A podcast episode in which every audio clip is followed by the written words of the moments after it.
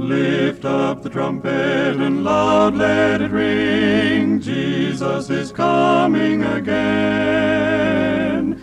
Cheer up, ye pilgrims, be joyful and sing, Jesus is coming again. This is the voice of prophecy, a voice crying in the wilderness of these modern days, prepare ye the way of the Lord. Coming again, coming again, Jesus is coming again. From our Voice of Prophecy studios in Los Angeles, California, we welcome you to this half hour of inspiration and music, transcribed at the King's Heralds, Del Delker, Brad Braley, and H M S Richards, the Voice of Prophecy speaker.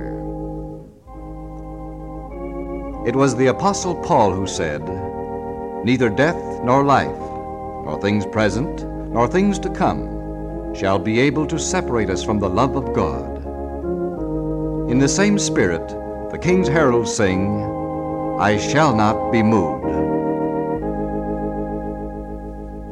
Jesus says forever, "I shall not be moved. He will leave me never.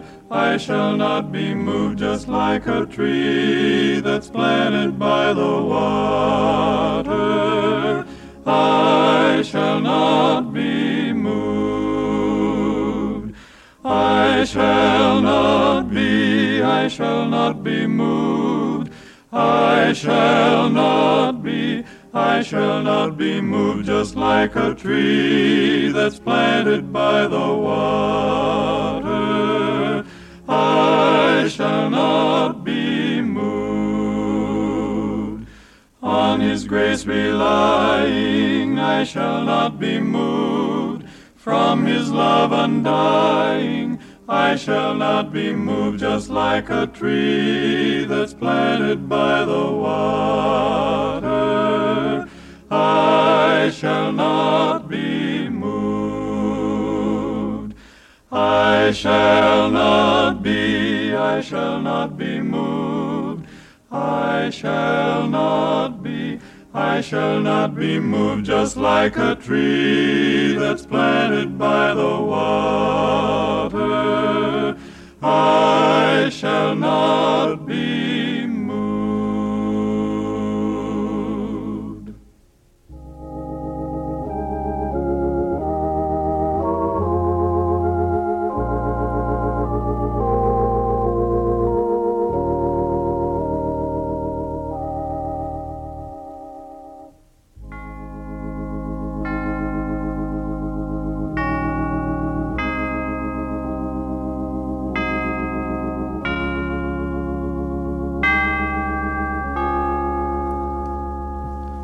Our Heavenly Father, we pray that we may be faithful to Thee.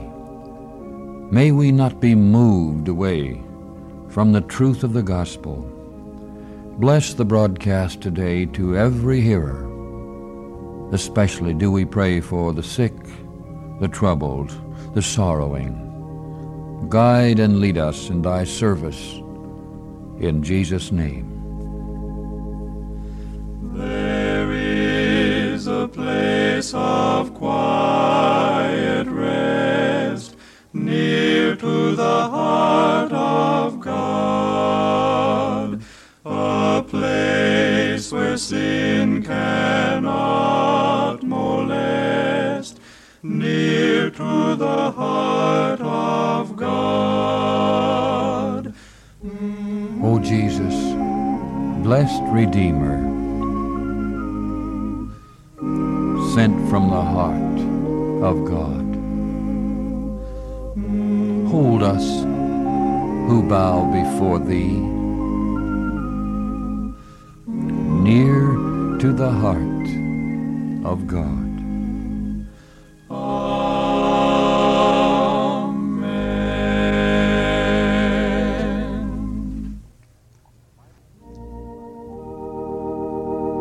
Some people think of God as difficult to reach, but I'm glad to tell you from personal experience that he's only a prayer away.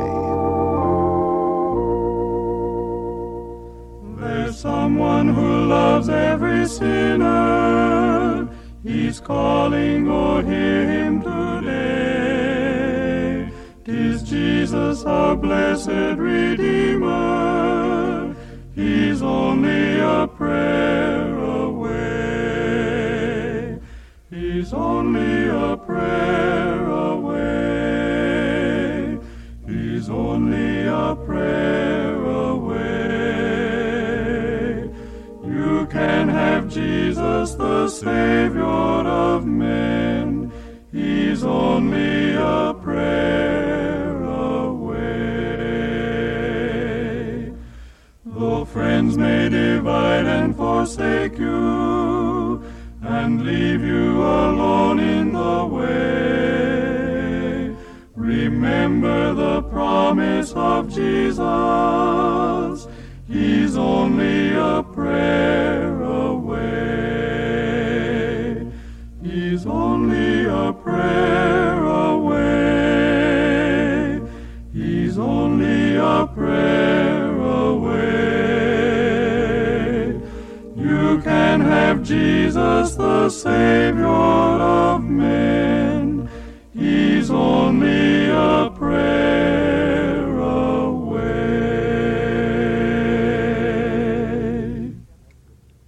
Here now is H M S Richards, the Voice of Prophecy speaker.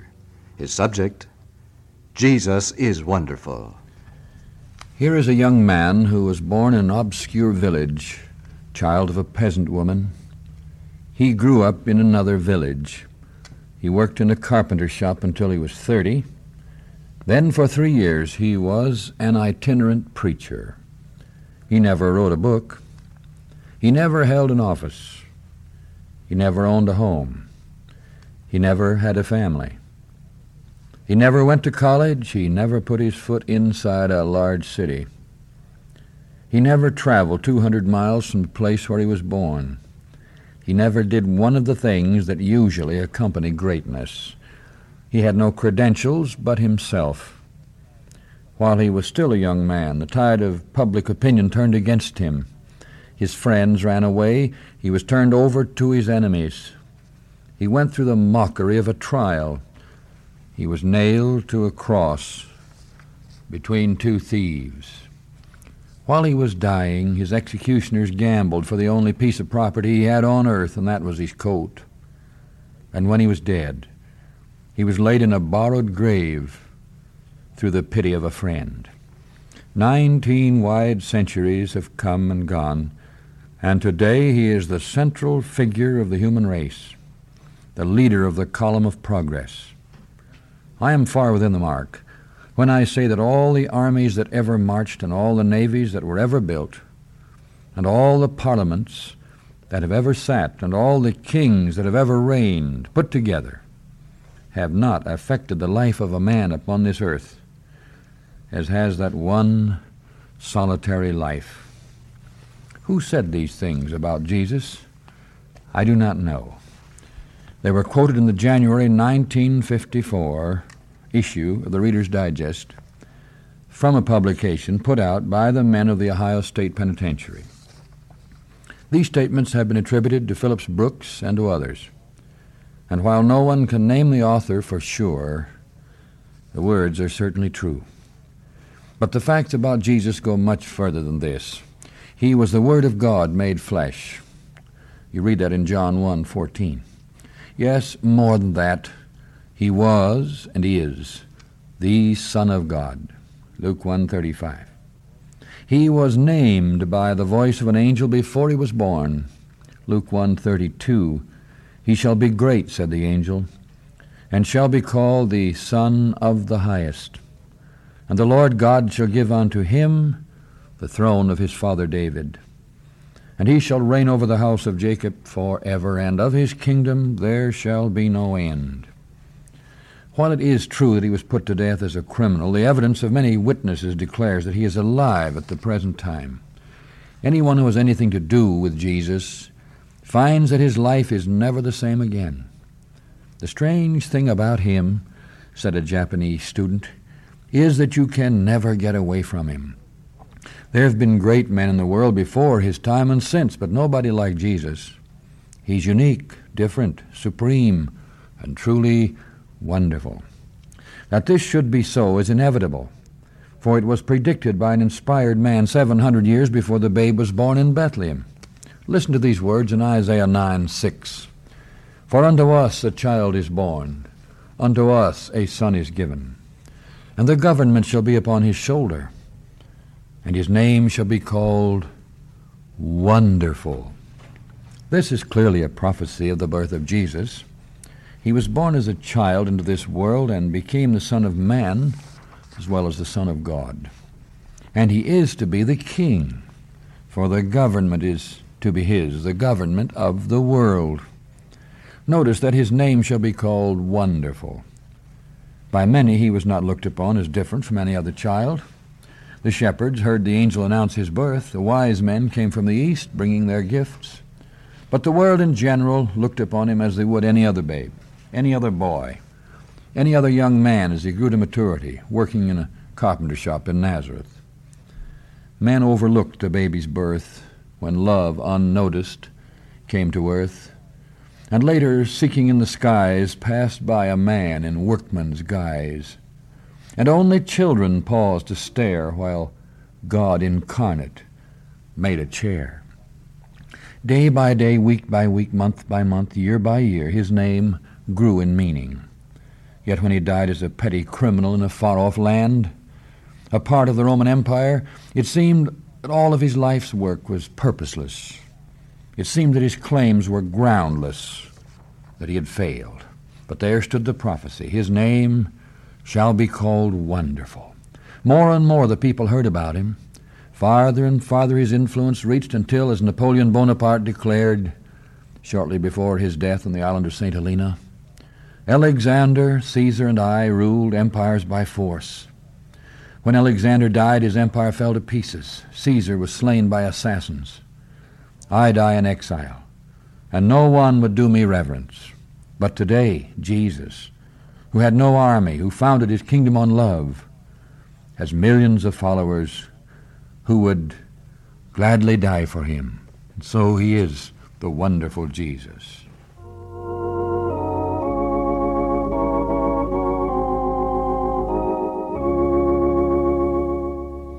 There is never a day so dreary.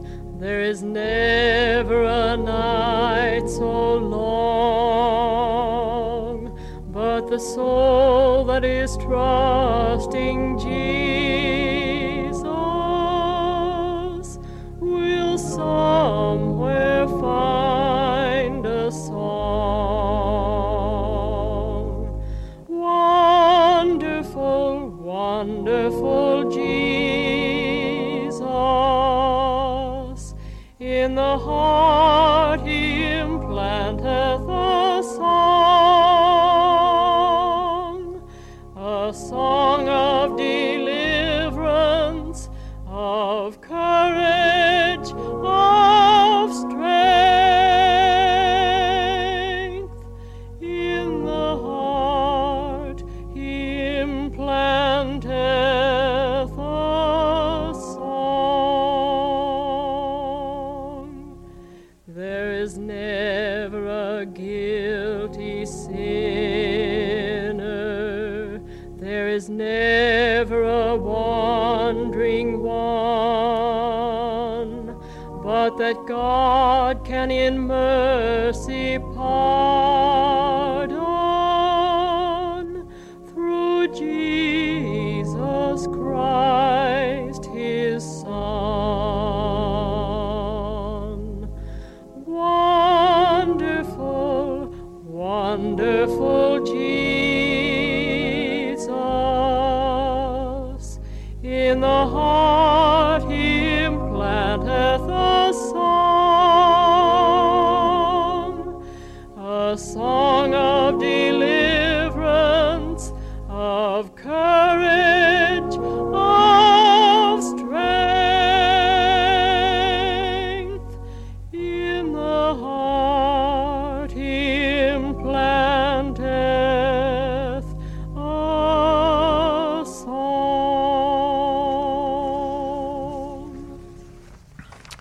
And we may all have that song in our hearts, because his name is wonderful, Jesus, Savior. And we're filled with wonder, too, when we consider his birth, his life, his death, his resurrection, his ascension. Yes, his ministry is our advocate in heaven, and his glorious second coming. First, his supernatural birth, his virgin birth. In First Timothy three sixteen, the apostle uses these words, "Without controversy, great is the mystery of godliness. God was manifest in the flesh." That's the foundation of all gospel truth. The fulfillment of the promise made in the Garden of Eden, or at the very door of Eden, that God would put enmity between the serpent and the woman, between thy seed and her seed. So the seed of the woman has come, which shall bruise the serpent's head. Through the seed of the woman, Jesus, victory and redemption would come to the world, and Satan's work be destroyed forever. "Behold, a virgin shall be with child, and shall bring forth a son," said the angel, speaking of the birth of Jesus. "And they shall call his name Emmanuel." That means God with us. Reading Matthew one twenty-three. Jesus was wonderful in his birth. Then he was wonderful in his sinless life. "I find no fault in this man," said Pilate at his trial. "Which of you convinceth me of sin?" he asked his worst enemies, John eight forty-six. And even Judas finally confessed, "I have betrayed the innocent blood." We read the story in Matthew twenty-seven four. And the great apostle declares he was wholly harmless, undefiled, and separate from sinners, Hebrews seven twenty-six. We think of the power and words of his teaching. He was wonderful in his teaching. "Never man spake like this man," said the officials who went to arrest him, John seven forty-six. His influence has gone out to earth's remotest bounds, and over ten thousand books have been written on the life of Christ. His birth was wonderful, his life was wonderful, and certainly his death was wonderful. It was a vicarious, sacrificial, atoning death once for all, Hebrews ten, verse ten. He made one sacrifice for sins forever. When Jesus was crucified, six centuries of prophecies were fulfilled in one day. He was betrayed by a friend, all prophesied, sold for thirty pieces of silver, money was to be cast to the potter, his disciples forsake him, accused by false witnesses, smitten and spit upon, dumb before his accusers, wounded and bruised, his feet and hands pierced, crucified with thieves. The whole thing was declared in prophecy nearly a thousand years before he died. He was wonderful in his death.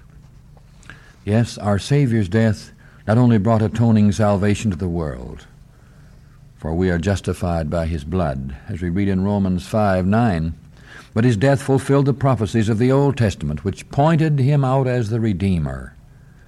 So his birth, life, and death are wonderful. On the third day, he arose from the dead. He said, "I laid down my life that I might take it again," John ten seventeen.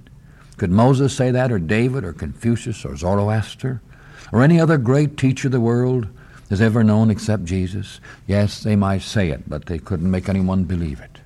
The words of Jesus Christ were true when he said, "I am the resurrection and the life," John eleven twenty-five. He had predicted that he would arise on the third day. And according to his prediction, he did arise and showed himself by many infallible proofs to his disciples. The seal that had been placed upon his tomb was broken. The guards fell as dead men before the glory of the descending angel, who declared to the frightened disciples, "I know that ye seek Jesus, which was crucified. He is not here, for he is risen, as he said," Matthew twenty-eight five. By his resurrection, Christ brings eternal hope to every human heart. "For as in Adam all die, even so in Christ shall all be made alive. But every man in his own order, Christ the firstfruits, afterward they that are Christ that is coming," First Corinthians fifteen twenty-two. By his resurrection our Savior abolished death, and hath brought life and immortality to light through the gospel, Second Timothy one ten. Long, long ago, within a garden close, a stone was moved before the dawn had pearled. and one arose victorious overnight. And now it's always morning in the world. Yes, he was wonderful in his resurrection. His ascension was a triumph, too. As we read in Ephesians four eight, the words of the Apostle Paul, when he ascended up on high, he led captivity captive and gave gifts unto men. Those who accompanied him were, no doubt, the resurrected saints who came forth from their graves at his resurrection. Yes, our Savior was wonderful in his ascension. Having ascended to heaven, he sat on the right hand of God. Mark sixteen nineteen. Why is he there? And what does it mean to us? Well, the answer is found in Hebrews nine twenty-four, where we read that Christ is entered into heaven itself, now to appear in the presence of God for us. He is our priest in the heavenly temple, our lawyer, our friend at court, so that we have an advocate with the Father, as the Apostle says, Jesus Christ the righteous. First John two one. There he makes intercession for us. Our Savior is wonderful as our friend and representative in the heavenly court. For there is one God, says the Apostle Paul, and one mediator between God and men, the man Christ Jesus. First Timothy two five. Last of all, Jesus is wonderful in his second coming.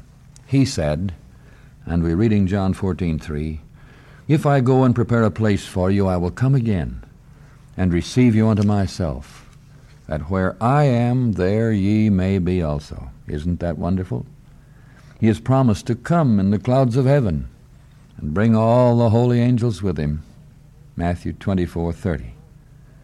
And before him shall be gathered all nations, and he shall separate them one from another, as a shepherd divideth his sheep from the goats. That's Matthew twenty-five thirty-two. He who was the babe, the healer, the unwearied servant of man's necessities, the crucified Savior, the risen Redeemer, the ascended Lord, our mediating priest, will at last be our judge in power and glory. No wonder his name is called Wonderful Counselor, the Mighty God, the Everlasting Father, the Prince of Peace. He is wounded in his birth. Yes, because all through his life he lived to die. Wonderful! Wonderful is he, his birth, his life, his death, his resurrection, his ascension, his mediation, his second coming. But for us right here and now, the most wonderful experience that can come to any of us, listening to this broadcast at this moment, is to humble ourselves as little children, to come to Jesus as a child would come to its father or mother, and accept his love, his mercy, his atoning sacrifice personally, to receive him as our own Savior willingly, and follow him through life and death, and on into that vast eternity of wonder and life which he has promised to those who love him.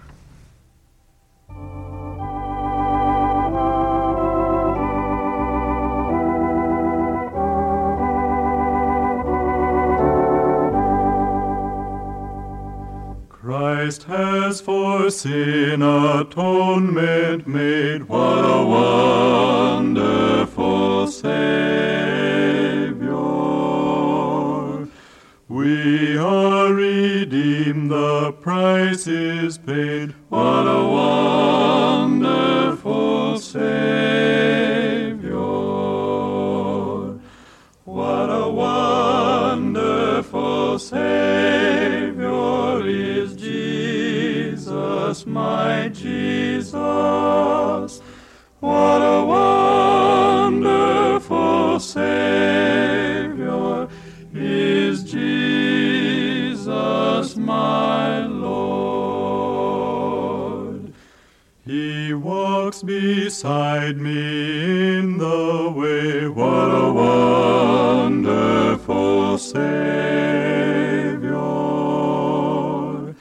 And keeps me faithful day by day. What a wonderful Savior. What a wonderful Savior is Jesus, my Jesus.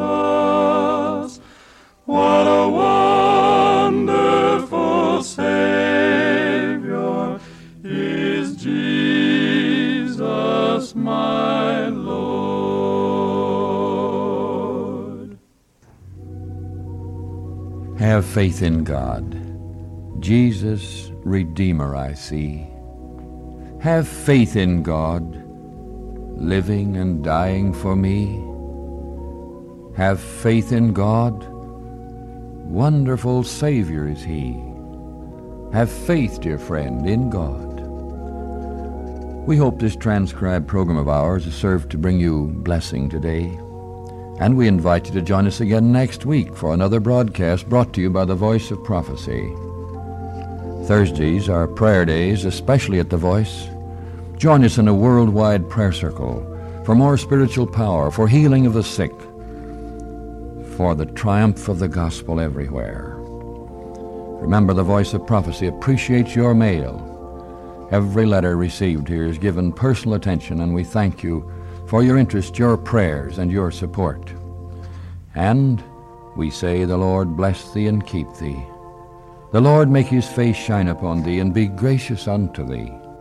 The Lord lift up his countenance upon thee and give thee peace.